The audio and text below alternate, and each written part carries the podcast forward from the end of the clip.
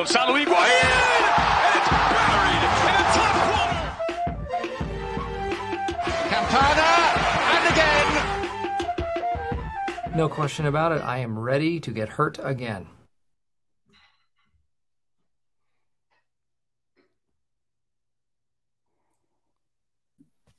The Herons are back. Welcome everyone to episode 33 of Battered Herons. Uh, It's a little little mishap there. I don't, I'm not sure where I went for a second. Uh, welcome to episode number 33. I am your host Daniel Granada. Gonna toss it over to Chris while I set myself up again because I just threw myself off. How you doing? Chris? Yeah, yeah, man. And it's uh it's Wu Tang Wednesday, like every other Wednesday. Uh and luckily for today's episode, we have a very special guest, one Mhm. half of Futbol Miami TV. You can find them on Twitter and YouTube. And thank thankfully we have Pieter Brown on the show with us. Pieter, how are you, man? Great. Thanks for having me, guys. You can catch what you're on every Sunday at was it seven or eight o'clock? Every Sunday nights at 7 p.m., we we do a live show similar to yours. And uh, yeah, we have some fun. I, I was, was rocking my Miami Fusion jersey in honor of Pieter Brown because I know he is one of the OGs, and we're gonna get into that in a second. But before we do, I wanted to talk Valentine's Day because it hit Valentine's Day yesterday. It's a very special day. Spent it with my wife, Chris. I know you spent it with yours, Pieter Brown. I'm not sure if you have a significant other. You, my wife. So happy Valentine's Day to everybody except for Phil Neville because apparently he hates love. What's up with that, Chris? Why does he hate Valentine's Day? I, I don't get it. I mean, well, he, I think on the tweet he mentioned that it should be every single day. Uh, I think it's that grumpy English thing, no? I think it might be. I mean, what do you think, Pieter? I mean, he just completely hates on uh, Valentine's Day here. So I didn't hear the what he said, but I'm going to go on a limb and say maybe he's saying something like, "Why are we celebrating one day the love of your life when you should be celebrating that every day? Your woman is worth being celebrated every day. Why are you buying her flowers and and, and chocolates on that one day of the year?" You know, and kissing her butt that one day of the year. Give her a little love all year, and and and then you don't need to do so much on on that one day. I think he just sounds like a grumpy Englishman, honestly. I I, I just don't get it. Why he should be saying this every he should curse Valentine's Day every day of the year if that's the case. I, I I'm all into Valentine's Day, I'm all into special occasions, and that just struck me as kind of weird. Another special occasion. Happy birthday, Pizarro. I'm Mm, not yeah. sure how old he is. Hopefully, this is the last birthday he spent with us, though.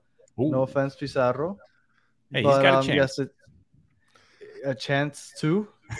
Uh, do oh. something to, to to revitalize his career, to make the whole thing worthwhile. Hey, look, you know, I, I I'm sorry if I take this show on tangents. That's kind of what I do. No, but that's but, fine. But Higuain sucked except for that last year. So you know, maybe Pizarro's got that chance. He's he's got a chance to redeem himself.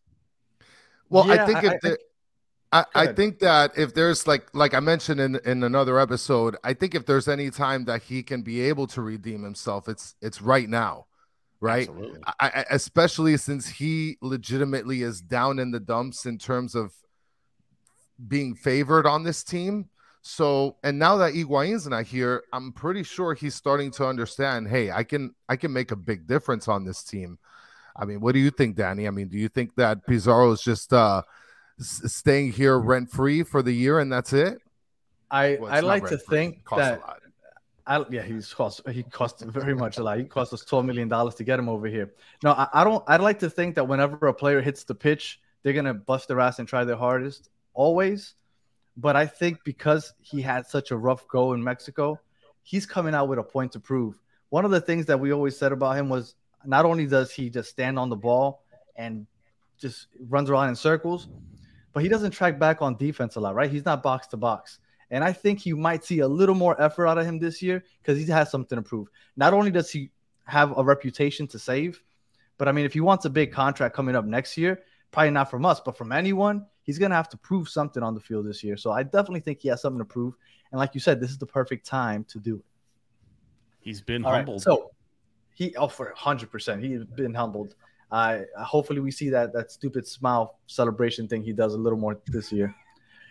All right. So Pieter Brown, Yes, sir. I watch, and if you, if anybody listening doesn't, Futbol Miami TV every Sunday. I usually catch the replays because Sundays I'm usually out with the family, but we watch you guys all the time. And I was talking to Chris just not too long ago about how you guys are often bringing up how you guys were into this 20 years ago. Yeah. You were in supporters groups. You guys were pushing for teams. We had the fusion. You were involved with that. They left. You kept pushing for teams, but you guys never really dive into it. At least not recently, because I just started watching you guys not too long ago. So maybe in the past Yeah. you did, but not recently. So we were talking, and we, we wanted to have you on because we kind of wanted to get that backstory because I don't know how how long it's been since you told it, and I don't know how many people actually know, you know, the South Florida history of soccer. And I know Right. you're probably one of the better people to talk about that than with anybody else. So I wanted to see if maybe you can give us a little history lesson. Yeah, I think we probably don't talk about it too too much because we just assume people, you know, at least that are been with us a while have or have heard it uh, a bunch of Right, times. right. But yeah, you know, if you think about the history of soccer though in South Florida, the first thing is I used to always just kind of envision uh, there's there's a graveyard with a bunch of tombstones with a bunch of team names on them. You know, from from you know from the You're so Yeah. right. Toros to you know to to the strikers to you know on and on and on you know to the got you know gatos before the beginning of that. But i started off just being a, a fan of the fort lauderdale strikers in the 70s i'm a lot older than you guys probably. And uh you know so as a kid grew up watching that that died right? Then we get the fusion your beautiful shirt you're wearing daniel. But uh which got right here as well There you go. um, I brought they props. should bring just that back. case you They should bring it like on a retro night. That I would got be thoughts fantastic. on that. I got thoughts on that. It'll never happen with the fusion, I don't think, but um, it should happen with the strikers. They should buy the strikers name. It's dirt cheap. Uh, the guy from Tampa, at last I heard, still owns it. Uh, Bill Edwards. And so, you know, buy that strikers and use the strikers. They're never going to admit their failures with the fusion, so that's gone. I think that name's dead and buried. But anyways, But, but whose failures? It's not Jorge Mas's failure. no, no, no. The leagues. Oh, the league. Got you. Understood. They don't ever All talk about the fusion or the mutiny. So, you know, But but you know and we won the supporter shield too. I know. and mm. and it's funny because you know one of the things that that Danny and I sort of speak a lot about is that I'm very new to the sport. I just got into this sport just about a year and a half ago. Uh, became a you know a- a supporter with Danny and and decided to start going to games. My family and I we love going to games. It's a very awesome environment.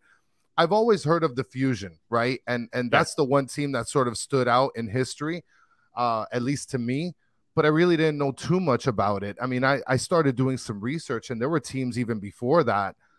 And so I just wanted to know, like, how far back do you think a strong support system was in place for local teams here in South Florida? So there was a strong supporters club group with the uh, um, with the fusion with the Miami Fusion. I wanted to call it Fort Lauderdale Fusion because that's what it Yeah. probably should have been called. Yeah. But um, you know, they, they were the fanaticos. I it wasn't quite what it is today, but that's what they call themselves. Um, Yeah. you know, and and I I wasn't a part of that. You know, I I I tried to join in once, and and I think I might have a similar problem today uh, Yeah. as I did then, in that Yeah. it was only Spanish, and I don't speak Spanish, and I did not feel welcomed. Whereas this group, I maybe because I know and I helped build it, um, Yeah. I feel welcomed, right? But back then I didn't, and it wasn't that they weren't friendly. They handed me the sheet with the lyrics on it. They were friendly. I just didn't understand.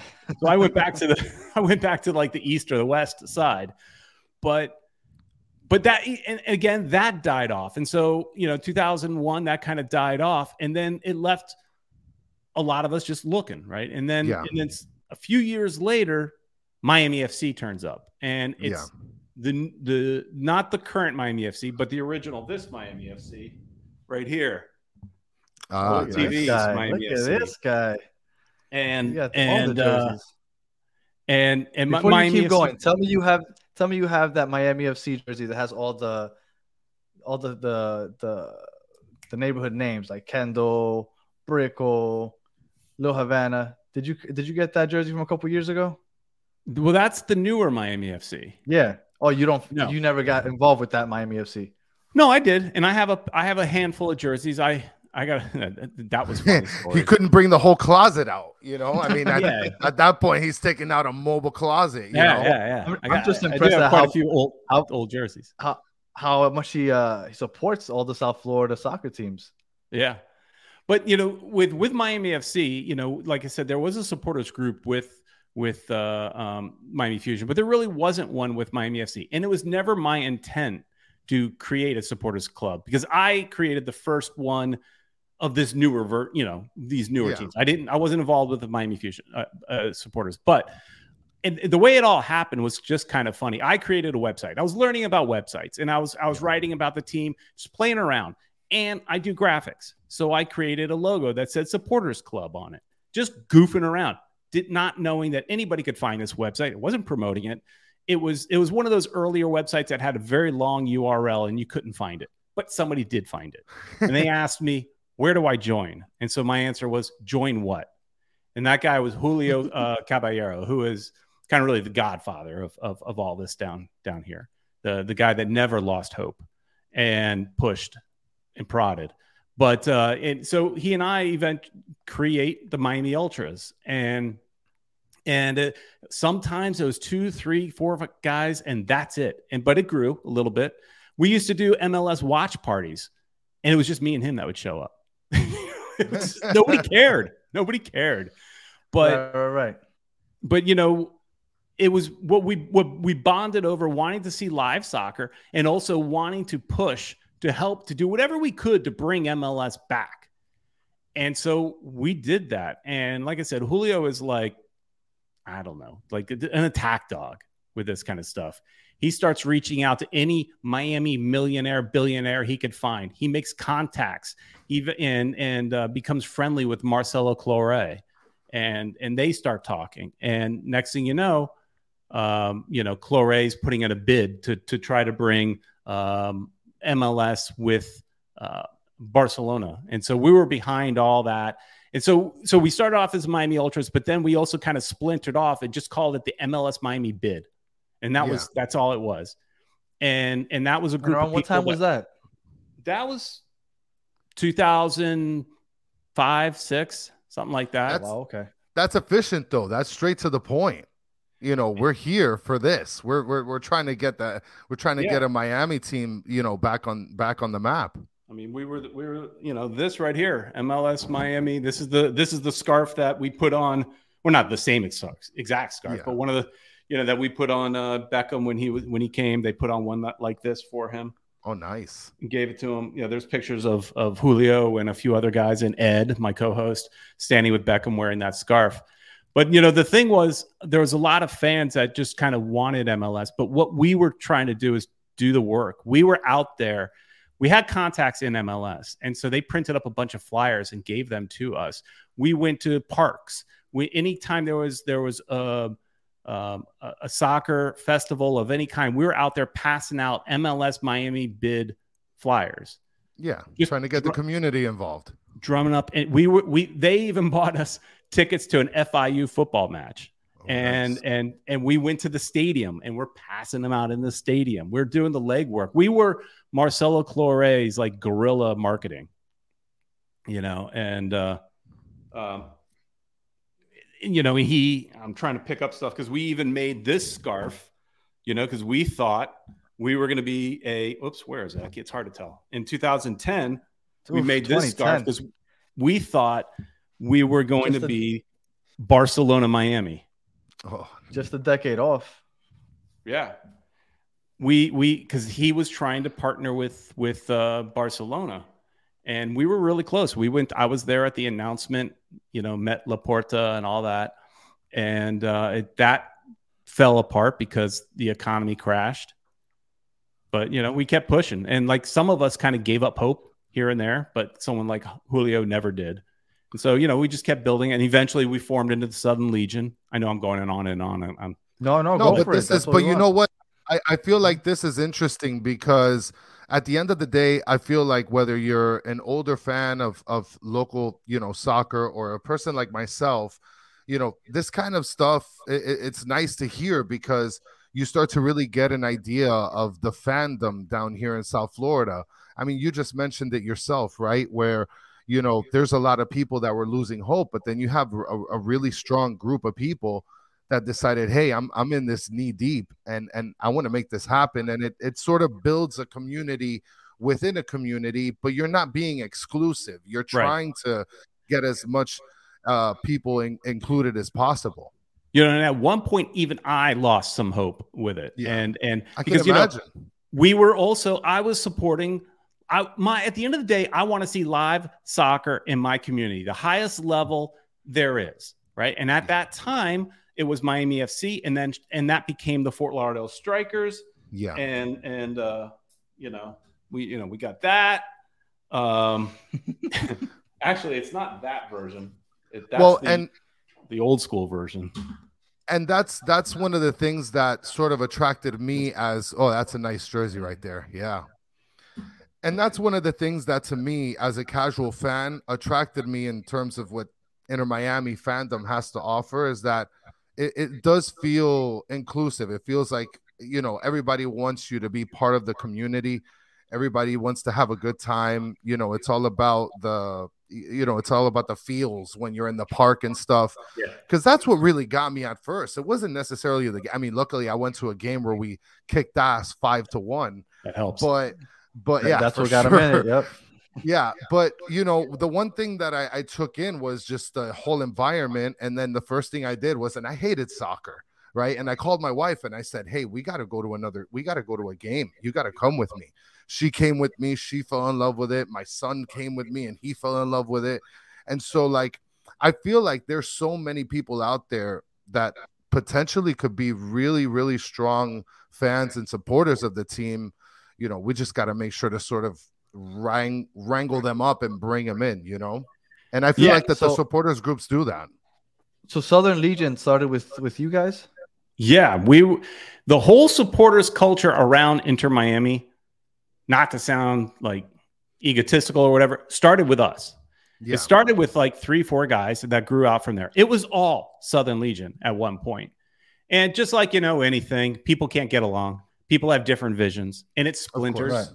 And then it splinters again, and then maybe even a third or fourth time, it keeps splintering.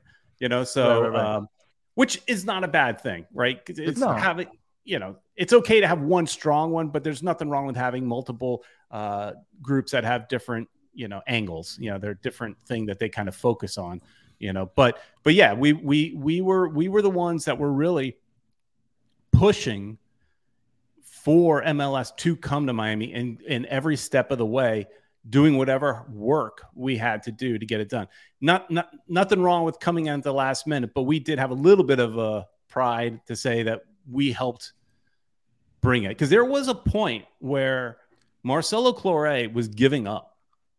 And this is around the time, well, a few, it almost happened a couple times, but the biggest time was just before Jorge Mas comes in. The deal was done, it was dead. And he was getting ready to give up. And, and, and, you know, the league came to him and said, just give it one more shot. Let's, let's just stick it out a little bit longer. Let's see if we can find you a strong local owner. Because Marcelo Claure at that time was not considered really a local owner. He was, I think, at this point, I think he might have been living in Kansas City as he was the uh, CEO of Sprint.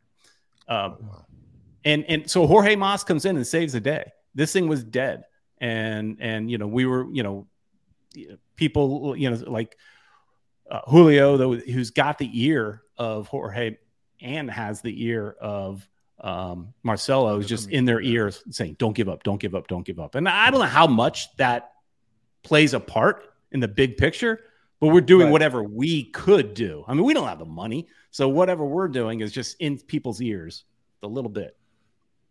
Well, and I think any And- little bit, I think any little bit makes a, a, a difference. You know, whether whether you're you're in the pockets or whether you're in the ears, you know, you're whatever you're doing, it's showing. You know, or whatever anybody is doing to show support and to show, hey, we got to make this happen. A, a- a little bit of that is is definitely going to make a difference. No, Danny. Yeah, for sure. Um, so at what point was it that you guys finally got it going? Was it 20, what, 15, 16? Go. I can't remember exactly. That that you guys found out, okay, we're gonna get a team. Oh, geez, I don't even remember years. I'm bad with years at all. The only reason I know some of these other years is because we It's 'cause printed them got up 'em. on. It's on a scarf. Because the thing is, I remember I I got into clubs. I wanted to get into MLS, but I need a rooting interest. Right. And it was 2013, and I was like, okay, I can't watch it unless I'm rooting for somebody. And I remember in 2015 there was going to be two new teams, Orlando and NYCFC. I'm originally from New York, so I either had to root for New York or Orlando. Those were the new teams. Sure. And I decided against Orlando, and I went NYCFC. I went NYCFC. I rooted for them. I want to say two, three years, and then I found out Miami was going to get a team, and then I was like, I'm all in on Miami. So th- Yeah, that's so- that's kind of the we knew i mean we we ca- we had a hashtag on our t-shirts and eventually we had to change it uh it was you know hashtag on the the southern legion t-shirts that we would make of hashtag mls 20 hashtag mls 21 hashtag mls 22 because it kept so we kept thinking we're going to be the next team. Then it was orlando. Then it was new york. And then it was you know you name it. And and it wasn't us. And eventually we just Atlanta. called it mls we called we coined the phrase i think mls next before mls did. We used nice. it it's on some of our t-shirts where it says mls next because we just couldn't keep printing up t-shirts with random year uh years that just don't happen Yeah, it's either Right. that or you're taking some tape and you're just putting it right over the number. or and then not years, but yeah, they were team num. You know, you're the 21st team, the 30th team, or Yeah. whatever the number was. yeah, But it just wasn't happening. so, So- Southern Legion. Vice City is obviously the biggest supporters group now, Yeah, and then Southern. Are you still involved with Southern Legion? Yeah, more so like as kind of the the guy that just shows up once in a while, shakes some hands, and then you know grab a beer. talks about the old days, has her beer, and then leaves. I got I got to the point in, in where we felt like we did our job. We we did everything we could to help bring the team to to introduce. I don't want to say the supporters culture because that's Well, you you helped you helped, helped sort of facilitate it. You helped, helped- groom the Right. We helped facilitate start it. And and we'd kind of some of us, me and Ed, for example, did our job and and uh, you know, now we're just kind of the the old men of Southern Legion. We just kind of hang around a little bit. I sit I don't sit in the supporters club anymore. I'm 53 years old, man. I'm too old for that. So uh, you know, Hey, I, look, I don't sit in the supporters group uh, side either, and I don't know if it's because I'm too old or I just like to sit every once in a while. I um, you know, I, I like to I like to sit. I go with my kids. I like them to sit. Yeah. So, um, but I've gone over there, right? We have some friends over Sure. in Vice City, and it's, it's definitely Yeah. fun. But I mean, I like to sit down every once in a Yeah. while, you know. But yeah, you know those guys in Vice City, they were part of Southern Legion at one point, like I said, and and it's just they they wanted to do things a little more radical Argentinian style, and we were kind of more of we wanted to be a little more all en- encompassing, inclu- Yeah. more in, you know including you know be we wanted including to have the visions. Yeah, yeah, and the visions changed. We wanted to have the ability to sing an, an English song here or there, or even if we had, you know, Haitians sing a sing a song in, in Creole or whatever. Creole. Creole. None of that's happening because it's just more Latinos over there than there are, you know. Of course, Gringos? yeah. So it's going to be whatever the the the, the mass group wants The to masses. sing. Yeah, I Right. think, I, I and I think that it's, I think that over time, you know, obviously, you know, groups have splintered and whatnot, but uh, the one thing that cannot be denied is is the fact that the supporters groups are the ones that really bring the intensity sure. that this team needs in order for it to to to really, you know, surge throughout, you know, the stands. Esteban Dito says Pieter Brown just collects the royalty checks nowadays. I wish, I wish. just get just to get the team to notice us is a, is a challenge. So, uh, before we move on to current day Inter Miami talk, I wanted to throw some things your way, see if you remember them, and I wanted to show maybe Chris. Chris didn't know that they existed either. Now, I'm assuming you used to follow the MLS in its inception, right, from '96 onward. Even if you Yeah. weren't deep in it, you, you you paid attention. It was funny too. With since the MLS uh, season pass has come out, I've started to enjoy rewatching the, like the the early MLS cups. So yeah, Yeah. I was there from from day Okay. one. So there's a couple of things I wanted to, to, to show you. I wanted to see what you think about them now, 25, 30 years later, and see if either one of you thinks that maybe we should want to think about bringing them back. So Mm. here's the first one. If you're listening on podcast, I apologize. You have to jump on and watch this on YouTube Uh, because yeah, I'm going to show some videos right now. The Yeah, First so one, bas- good old NXT shootout. We used to start at midfield. Goalie would come out, meet you halfway. Now, Chris, I don't know if you knew about this because I don't know if you were watching. Obviously, you weren't watching MLS back then. Would you like to see something like this in the current day MLS, Chris?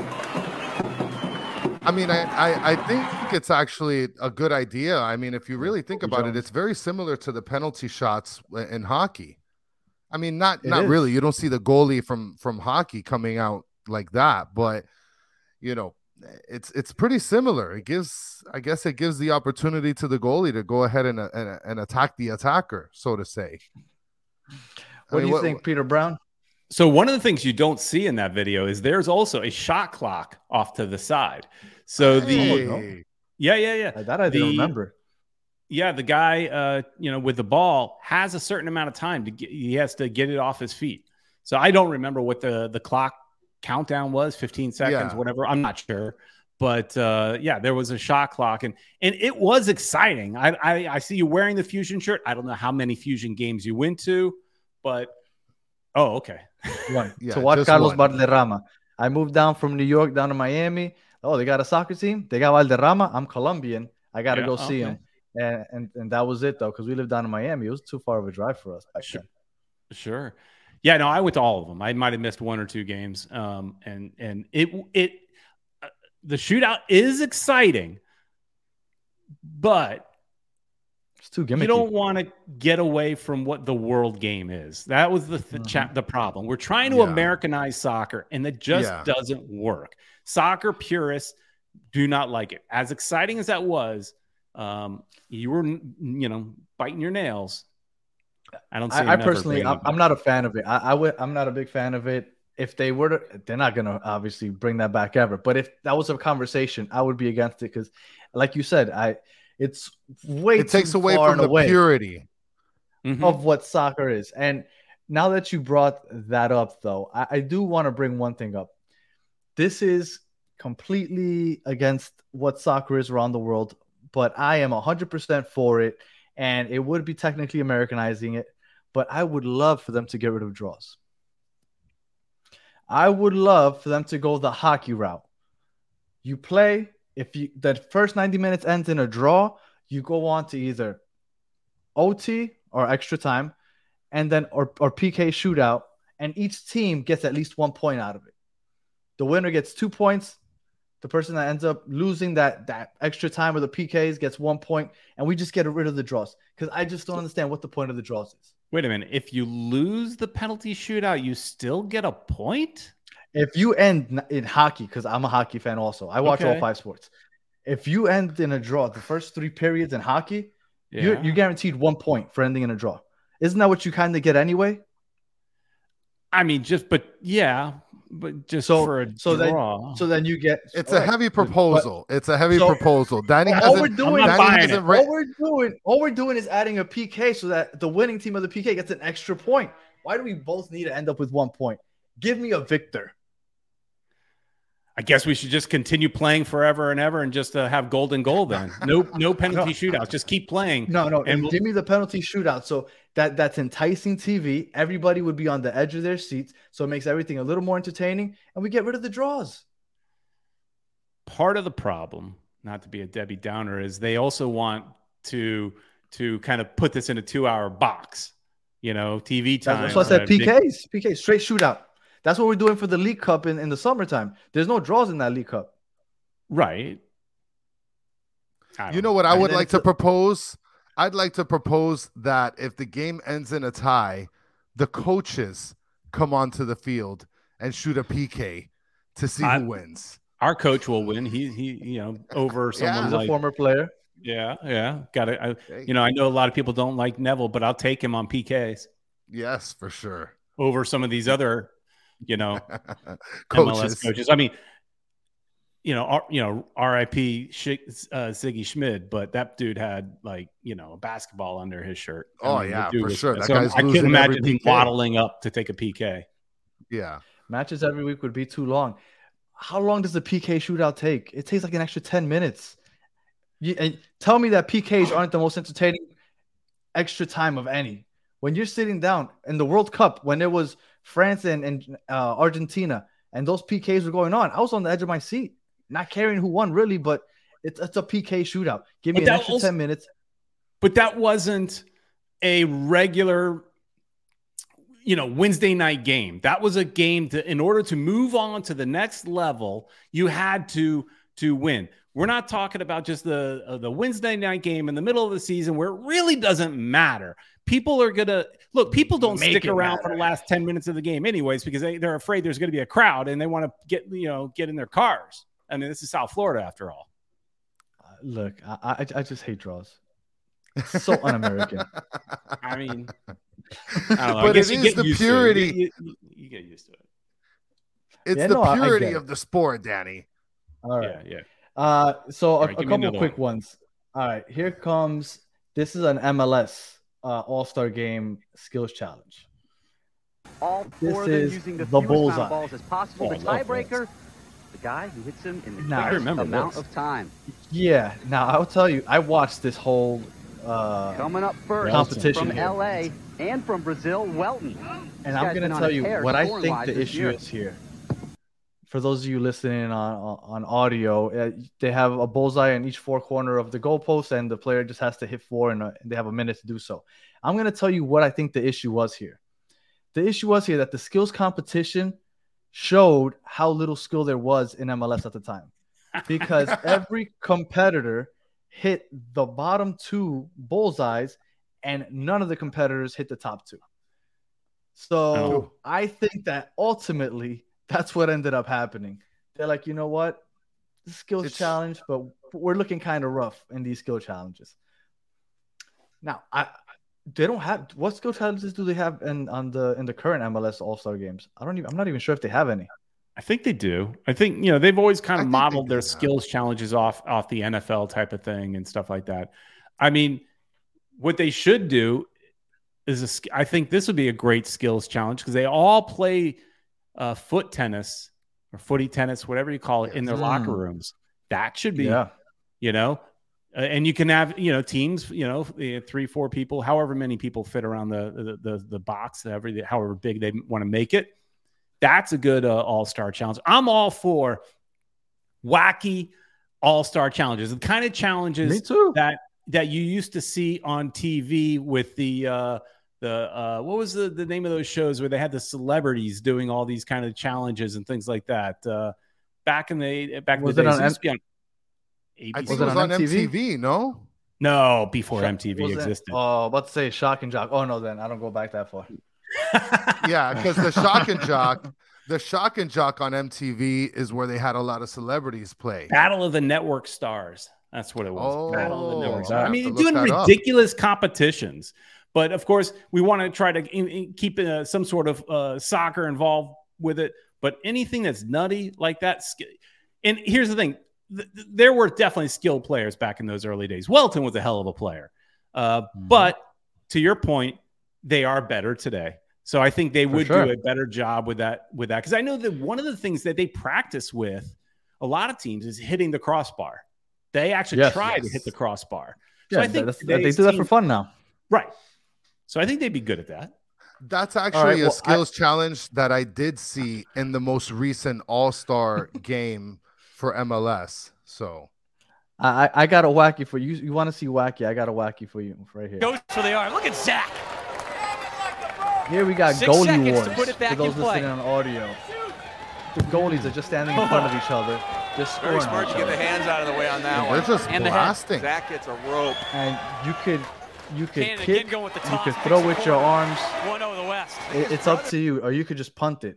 And But you got a big I mean- boy like Zach Thornton firing a ball at you at that Oh, range, man. You're gonna you're gonna kill somebody. Oh, Yeah, those teeth but- are gone. But let me tell you something. This looks entertaining as heck. I would be totally down to see uh Drake Callender in one of these. But um, so this is a one that I didn't really remember existed. But when I saw this, I was like, man, that looks pretty entertaining. And I have one more to show you. Oh, actually, Thornton. This isn't one of the ones I'm gonna show, but I'll throw it up there just because you brought up Thornton. That boy had a cannon. They have a power one. To see who kicked the hardest. Lord have mercy. 82 miles per hour. He kicked at Uh, 82 that miles an a hour. tad- Jeez. Yeah. But yeah, he was, this is he the was playing last for one. Chicago Fire back then. Yeah. There was one that was called Rapid, or rapid fire, and this one was my favorite. You guys tell me if you would, wouldn't mind seeing something like this. Up first for Team USA, Ross Paule, also from Colorado. They just Taking on have Thomas Ravelli in the, the net. ball above the half pitch strike by circle, Ross. Oh, he's got the bonus. He's all over. and you just fire away with the goalie there, and as many as you can. And they have orange balls that count for, I guess, extra points. I would I like it. completely. I would love to see something like this again. Now I don't know what kind of skill challenges they have in the MLS All Star game now, but I would love to see something like this again.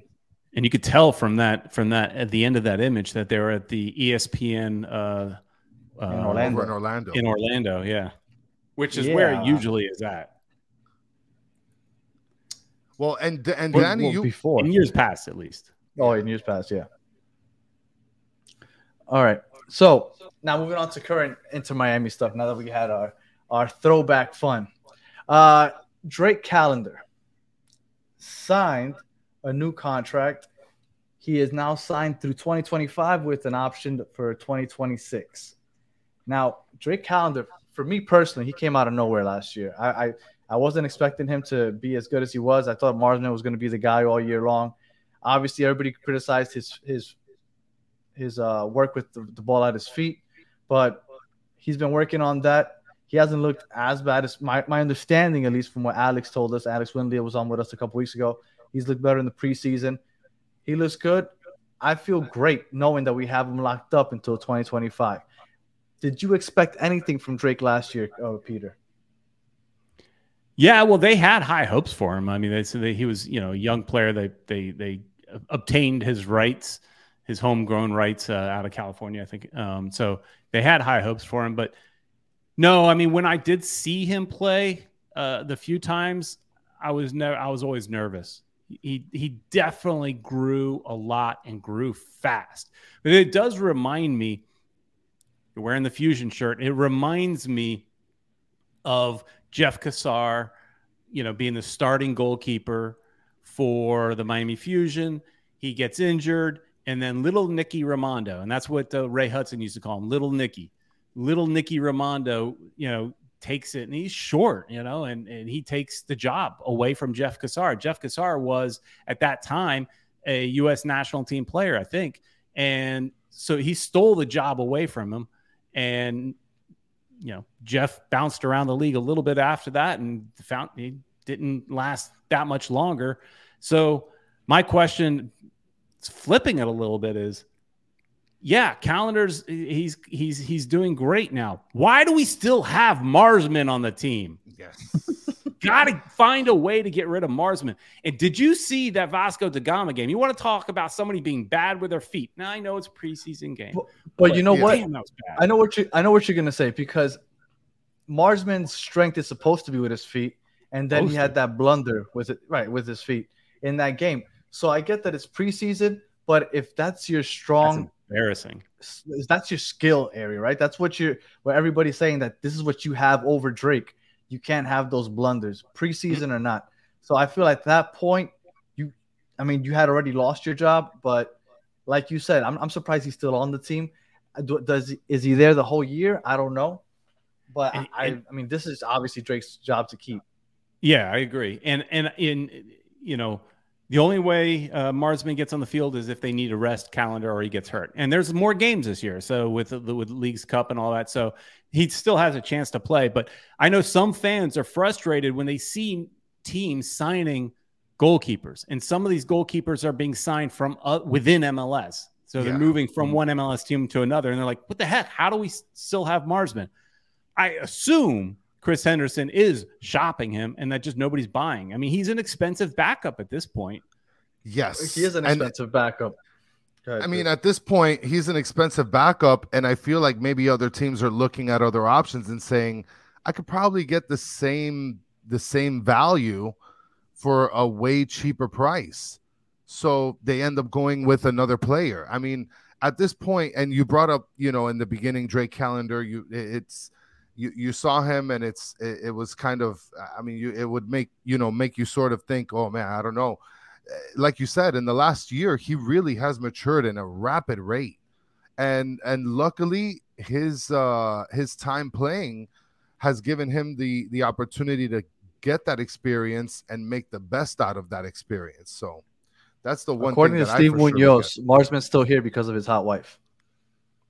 So I haven't maybe, seen her. maybe that's maybe that's a thing. Uh, just just a little more color to this. Marsman is making last year made over five hundred and eighty-seven thousand dollars. Oh my gosh. isn't six twelve for a DP? Isn't that? Yeah, so he's not DP. He's not there yet. Drake made a measly one hundred and thirty thousand. Ooh. Now my we don't know what his new contract is. That won't get reported probably for another like six months or so on the Yeah. MLSPA site.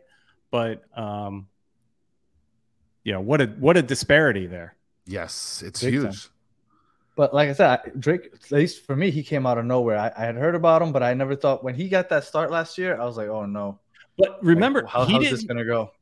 he didn't start and, and go gangbusters. He played a few Yeah. random games. Some like Mhm. he played in the Open Cup games, for example. He didn't start the season, even though Marsman was injured. Yeah, but when he did play, it was shaky.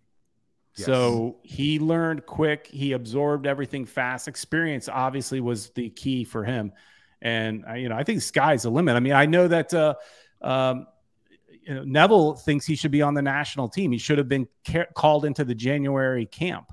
So you know, Yeah, he but- could see that maybe. But but he also thinks that Robbie Robinson could be a a, a, a, a top notch strike. And listen, I did a video on Robbie Robinson, Touche, so there's touche. no there's more pie in my face than anybody else's. But Mr. Glass. That's what we call him, Mr. Glass, Yeah, because Mr. you Glass just legs. breathe on him and he's got an injury. I think he's injured again. yeah, Yeah, he's made out of paper he's mache. stretching hammies all over the place.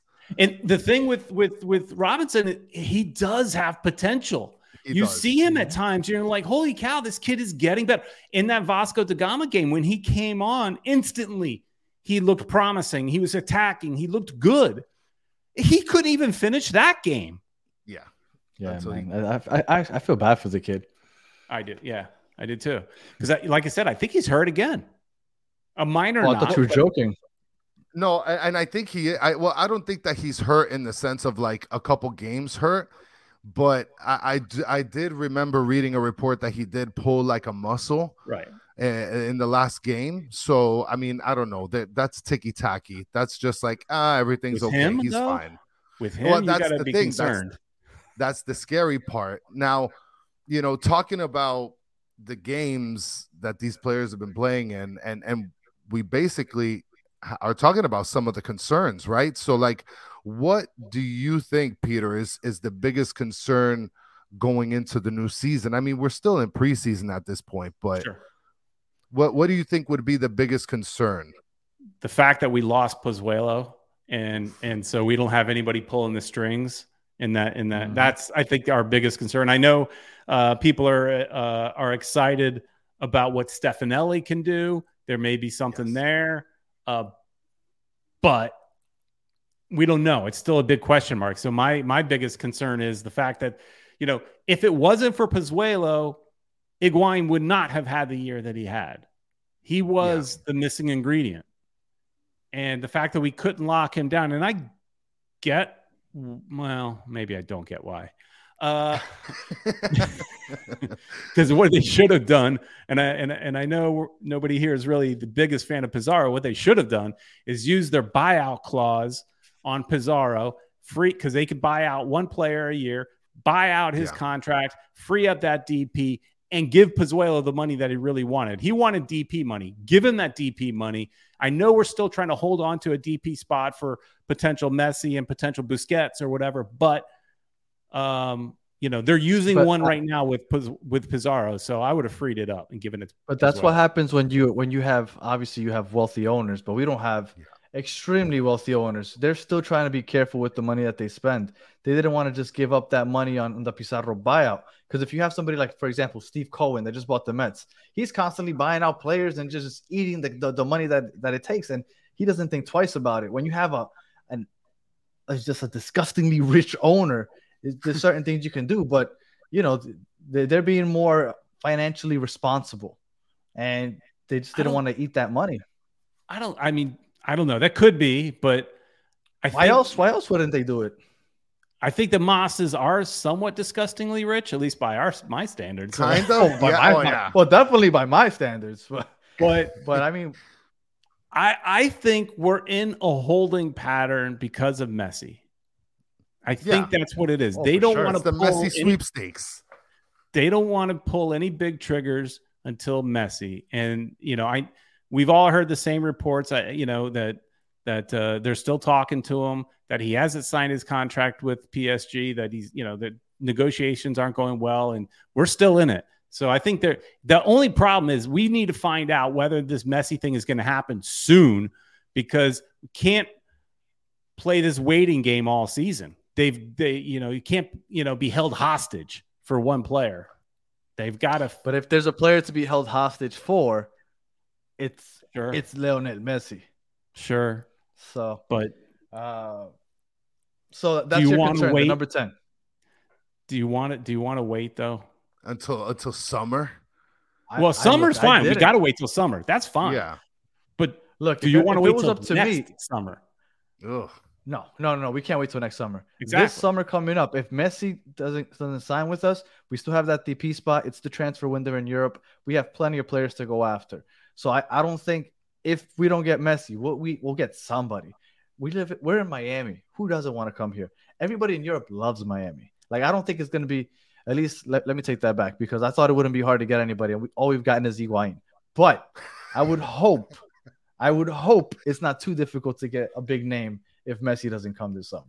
But that was the draw for keeping Pozuelo. We thought Pozuelo would stay and take less money because his girlfriend's from here and he Mhm. loves it here. The draw of Miami was enough for him to take less money. And we heard that he did wa- was willing to take less money, just not Just not that much less. That much less. less. Yeah. whatever that was. Yeah. Yeah. No, I, I get it. I get it. So yeah, my biggest Uh, concern. I think they. I think they've shored up the defense. Uh, at least we think. We don't know about Yeah. Kryvtsov yet, but at all uh, you know, everything we hear, he's great. Kryvtsov. Yeah, and and Negri that we hear good things about. So uh, another person I wonder about why the hell is Gibbs still on this team? He's taken up Yes, a boatload of money one. as well. I mean, Depth because he could play. get rid of. He could he could play left back and center back, so they're just keeping him for depth purposes. I'm assuming because you have Mabika Sailor, and then I, I guess Gibbs would be the the fifth center back if they ever need it, uh, injury and red card or whatnot. I Who mean, knows? but you can have one of your younger players doing that. You're spending three hundred and seventy-eight thousand dollars for a guy to play a couple of games a year. And last year, watching Gibbs and me as a new fan and just looking at FIFA cards, I was like, oh, this guy Gibbs, right? Yeah. I'm like, we, we got a good one here. But then when I watch him on the field, I'm like, wow, this guy is not He's- good. because he's older now. He's, older, not he's as good as his card says on FIFA. What's happening here? We didn't get that version of Gibbs. Yeah, no, just no. just like with just like with Matuidi, we did not get the Oh, no. Matuidi Well, Ma- that that Matuidi was was very player. disappointing. No, Yeah. Matuidi was very disappointing when when when he ended up just being the the mascot at Brightline. It was just very disappointing because I really wanted him to at least be on the field. Like he could something, but that was that was that was disappointing. And the Yeah. fact Oh. that our sanctions came from signing Matuidi was like a, a double egg in the face. Yep, yep. I, I just I was hurt by the fact that Matuidi was a solid gold card in FIFA and was a solid turd on the field. Yeah. or, or not even on the field on the Brightline tour. Yeah, on the bright and line. then and then this guy Gibbs had a special card on FIFA.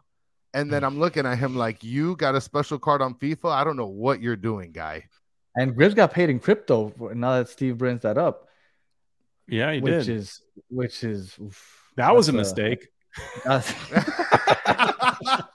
yes, yes, I think so. It might have been just a, a tad bit. I think o- Odell Beckham did the same thing. Um, Yeah, Chris, what's your biggest concern coming into this year? Uh, you know, the, it's the same thing as as Pieter Brown said. You know, it's the the the midfield. I mean, you know, it, Stefanelli is mentioned to be sort of like this guy that could be possibly be the the person to sort of keep the glue in place. Um, I mean, I don't know enough to to know whether he's going to be effective or not, but I've been hearing a lot of good things about that. Um, my biggest concern, uh, other than than that, is Bryce Duke. Uh, you know, how long Getting playing time. Yeah, boy. I mean, how long? How long is Bryce Duke going to be playing the the second fiddle here in the midfield until he just gets fed up and says, "Hey, let me go and explore some options." Right? I mean, to me, Bryce Duke is a player that I feel like we should do the same sort of deal with Drake Callender. invest in him, give him some playing time, give him some experience, and eventually, this is a kid that that may pan out to be a, a focal piece in the in the team. I mean, I don't know. I don't know if you agree with that, Danny, but that's what I, I, I do. I, I do. I, I'm trying to remember that Orlando game where we won four to one. I think Pozuelo didn't play that game, did he? Wasn't Bryce Duke running the ten that game? I, am gonna have I'm to gonna look look that that up. up, now, but But Well, but look, uh, Bryce no, Duke, I- I've thought has all the the skill set to run that number ten spot, and I'm surprised that he's been overlooked. Whether it be media members or absolutely anybody, even on Twitter, nobody's bringing up Bryce Duke. Bryce Duke playing the number ten role, and it just I don't understand why because I feel like he is made for that spot. He he can run the ten, and maybe it's because he's been injured and he hasn't played much in the preseason. So maybe that's why he's being overlooked for the time being. But I think Bryce Duke is is the Drake Callender of our midfield. He kind of came out of nowhere. I wasn't expecting too much, and when I saw him, I was like, "This For- kid can ball. Let's get him more. On, let's get him on the field a little more." well, he did get a lot of chances this last year before Pozuelo From what I came see- in, so- But before Pozuelo got there, for sure. Yeah. What were you saying, Chris? from what I see here, uh, yeah, you're right. Pozuelo didn't play, um, and your boy Indiana Vassilev was actually seen as the midfielder. The 10? Look, I know it's an unpopular decision, but I'll say it again. Even though it pisses people off, I'm glad Indiana's gone. I never liked Indiana. Oh, well, too bad. I agree, hundred percent. Oh, there we go, Pieter Brown. I, I don't know why everybody's so obsessed with Indiana Vassilev. He scored two goals in a span of 10 minutes the whole season, and everybody's in love with him for those two goals in And those they- 10 minutes. They were beautiful goals. He was he was better his first season with us than he was in the second season. Clear, you know, the Look, I- big difference. I thought that he was great coming off as an energy guy off the bench. That, that that's when he was being effective in the first season when he was coming off as a sub. This year he, he started a lot of games. I, look, I just I, I wasn't a big fan. That's just me though. Uh, They didn't have a lot my biggest options. concern, yeah, my biggest concern uh this season is the fact that we have Josef Martinez and Campana both playing on top, and I feel like it's almost necessary to play with both of them up top. So if it's not working with Pizarro or Stefanelli or whoever it may be behind them, that we are so locked in on playing with two up top that we won't change the formation to go back to wings or to change to a I don't know, a 4-2-4 or something. Like I feel like I'm very worried that they're gonna try to figure out how to make the two strikers work so much that we might kind of uh We might don't know, default to that. lock, lock, we, yeah, we might lock ourselves into that when we should be trying a different formation for the personnel that we have. Because we have good wings. We have Lassiter, we have Robert Morgan, uh, Robert Taylor, we have wings, but we're missing a 10 for that 4 4 2. And I'm kind of worried that without that 10, it's not going to work as well as we're hoping it will. And um and th- that's that's my concern that that maybe that's not going to work out. I'm excited Uh, to see it. I my I love having two up top, um, or or three, like Steve Munoz is saying. Have a triple headed monster, but uh, you know, I, I'm I'm not a fan of having just one forward up top. Uh, you know, so in this case, you've got you got someone like Campana that can hold the ball while Martinez runs off him and he you know he, he gets it to him, or or vice versa. But you know, Martinez is going to do a lot of holding. Um, I- Higuain played the 10 a couple games last year when he would start with Campana. They weren't really playing two up top. Higuain was kind of running the 10. I know, and I, I was sure that Higuain would end up being the 10 for longer periods of time. I thought that was going before we got Pozuelo. I thought that was going to be because you see that with older players, they gradually move backward in the field. Yeah. I thought that's what was going to happen. But Neville just said, nope, you're our goal scorer. We need you to stay up top as much as possible. Drop back once in a while, but you need to stay up top. And, but I, I, you know, I agree. He at times could, could, you know, have some brilliant, you know, passes and unlock Campana and stuff like that. But yeah, he's gone. But I'm excited to see what Campana and Martinez can do. As far as like, you know, holding midfielders, I mean, we have to hope that Stefanelli can do the job. You know, Yeah. um, Jean uh, Coco did pretty good in that in that preseason game. I thought. Uh oh. Chris hates him. I'm sorry. This guy. Well, we This barely guy. saw him. How can you hate That's him? what I. That's Played- exactly. I'm right like here with you, Pieter. minutes. He played like 20 minutes last year. Yeah, If I mean he couldn't even he couldn't even get off the plane properly. He got hurt right Yeah, off the right yet, off the steps. but yet you're making love videos for Robbie Robinson, but hating on Oh. Coco. Isn't it the same? Maybe thing? I'm a little irrational. Okay, all right, I'll work on that. I'd say so. I'd say so. All right. So as we wind down here, Pieter Brown, we got the season starts February 25th. We more or less know the roster now. We don't really know who's going to be starting in the midfield as far as the 10 or the 8, but we more or less know top front two, back four, goalie.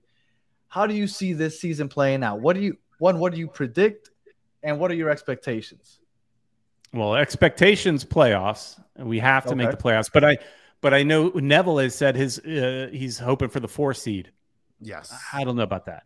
I don't think Okay. we're that much better. I, of course, I don't know. That's the problem. is We Yeah. don't know.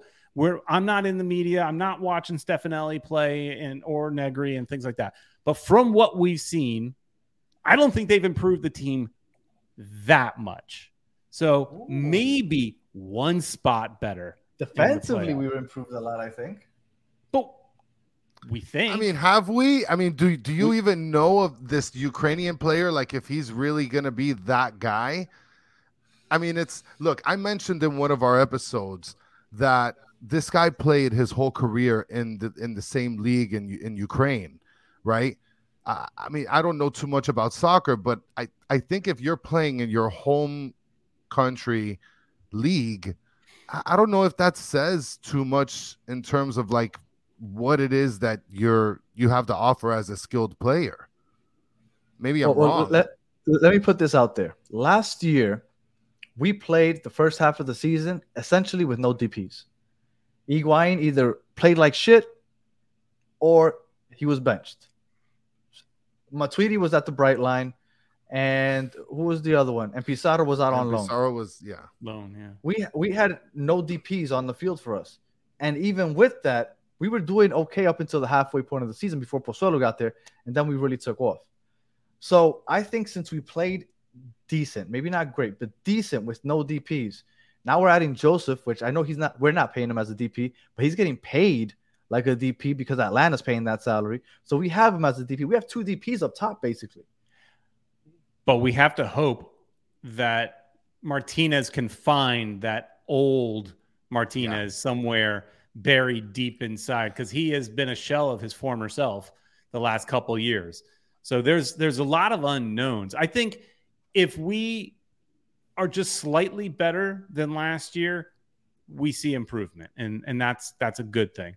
You know, but all these a lot of these people are playing for their contracts. Neville only has a one year contract. You know, so you know he's That's got to Met- show up. I, I really believe that that, that one year contract was done because uh, look, Chris has been since the day he got that contract. I said that's a Messi move.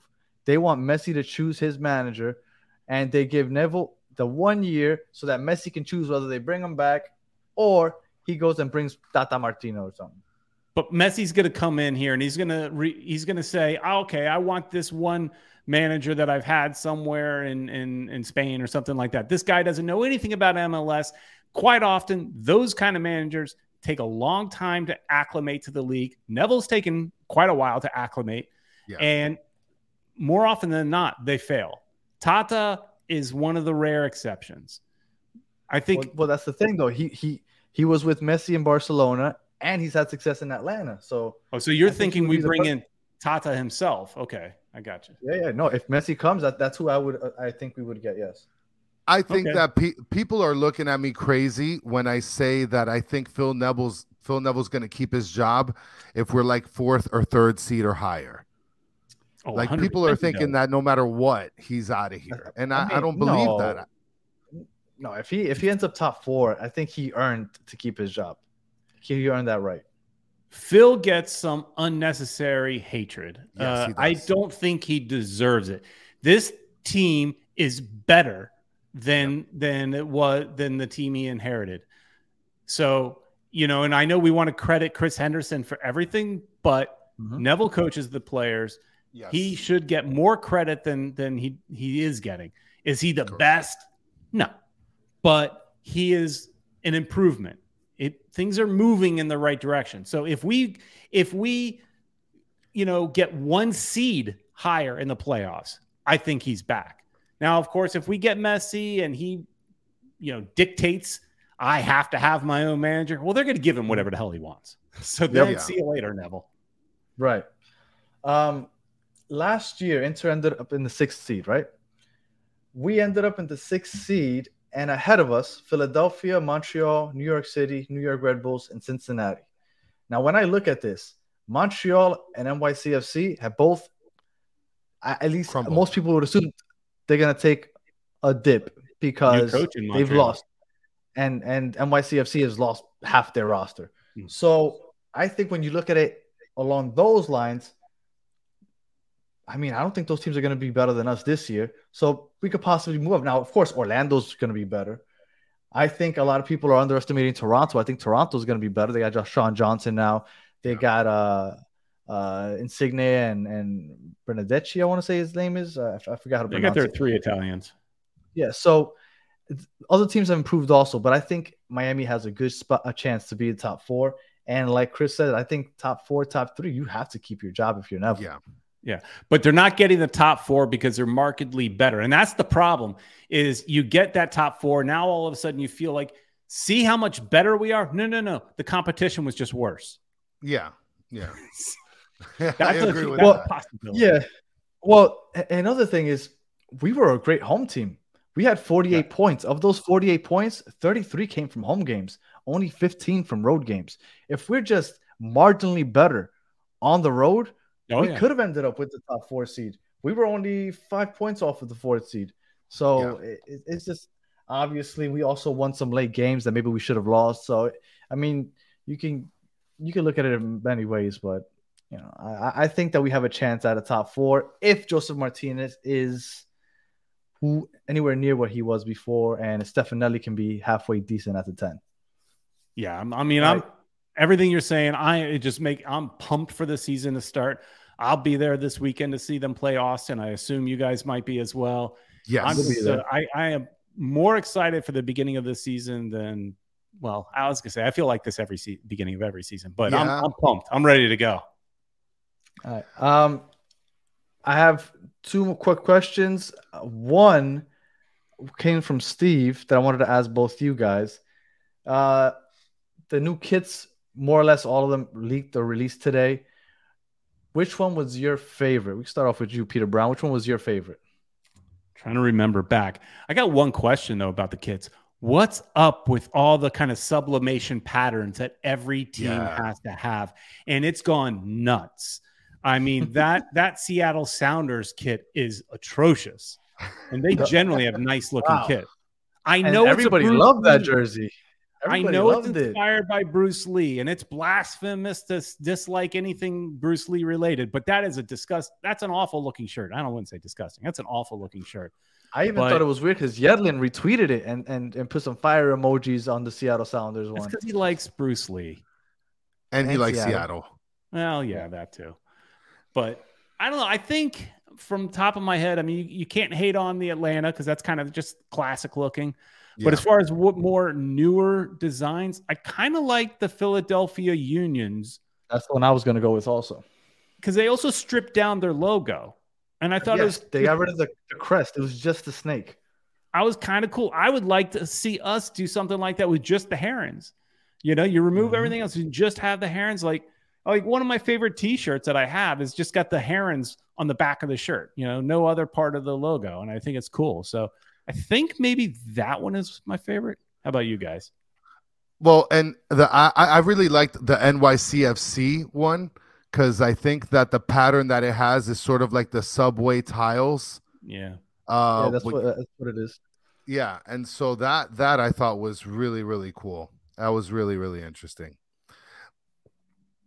All right. So I, had just one last question for you, Pieter Brown. Me and Chris were having a debate earlier today. Well, went first let me let me put while. this here.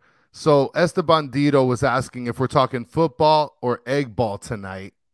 And uh, this stems from after the Super Bowl, when, of course, there was a game winning field goal for the Chiefs to, to win the Super Bowl against the Eagles. So go ahead, Danny.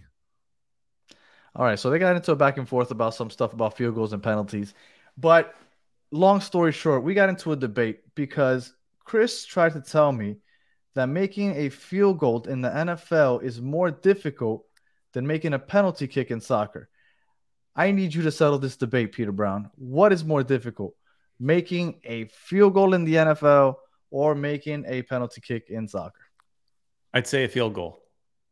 Oh, I think God? Getting listen, anybody oh, can keep the ball on the ground, right? No, I'm not saying it's the easiest thing in the world because I've missed penalty kicks doing those like goofy things that you just like, you know, go up to as an adult, but Yes. but getting the ball up in the air and getting that trajectory to go up, I think is probably harder than just rifling a ball to the to the left and getting the keeper go to the right. I'm not saying either one's easy, but I But I'm think- not saying that for, for us. I'm saying for the professionals. The kicker has one job. He literally kicks every day, all day. All you have to Well, do is be accurate but- and strong. But I think that Ah. skill is probably harder than a penalty. That just just purely. But the you have somebody technique trying to block skill. it. It is it is harder to kick an egg ball than it is to kick a circle ball. Oh, you guys Right? are both crazy. You guys now both crazy. now the the one thing that I had mentioned to Danny and that I had mentioned on Twitter as well is that you have 11 people that are literally just drooling at the mouth wanting to block your field goal. And you Yeah, have you have people blocking them. you have nine guys. One of them is a snapper, which weighs like 100 pounds soaking wet because the All right. snapper doesn't do anything else except snap. That's his only job in the team. And then you got to hope that the holder, who's the punter, holds the egg ball, as Esteban says, right? Uh, good enough so the kicker can kick that egg ball, which is harder to kick, all the way like 30 yards over in between the yellow posts. I I could be wrong, but I doubt it. That, that's all I'm going to say on that one. All right. So, Agree to disagree.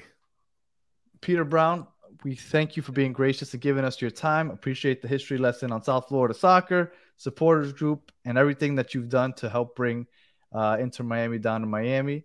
And if you are listening or watching and you haven't watched it yet, Futbol Miami TV Sundays at 7 p.m. Yeah, join us. We have a, a fun group of people that are checking in live every week, and we uh, we try to communicate with the uh, the chatters quite a bit. We also take calls, uh, uh, voicemails if you if you want to leave that. So we try to be a fairly interactive show. So yeah, join us 7 p.m. Sunday nights.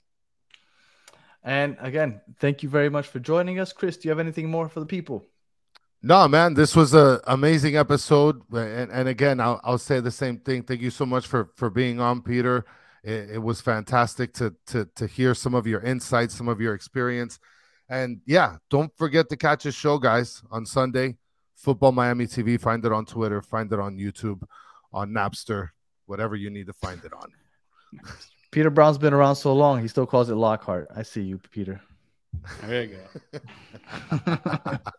all right. Well, if you're still listening all the way to the end, we appreciate you listening, and we'll catch you next week when we, well, actually, we're gonna have an official preview show the next episode, and then uh, we'll talk to some people from Montreal that we so we can preview the the game on Sunday. Oh, Saturday, Saturday, Saturday nights. Yes. All right. Well, thank you for listening, and we'll catch you guys next week.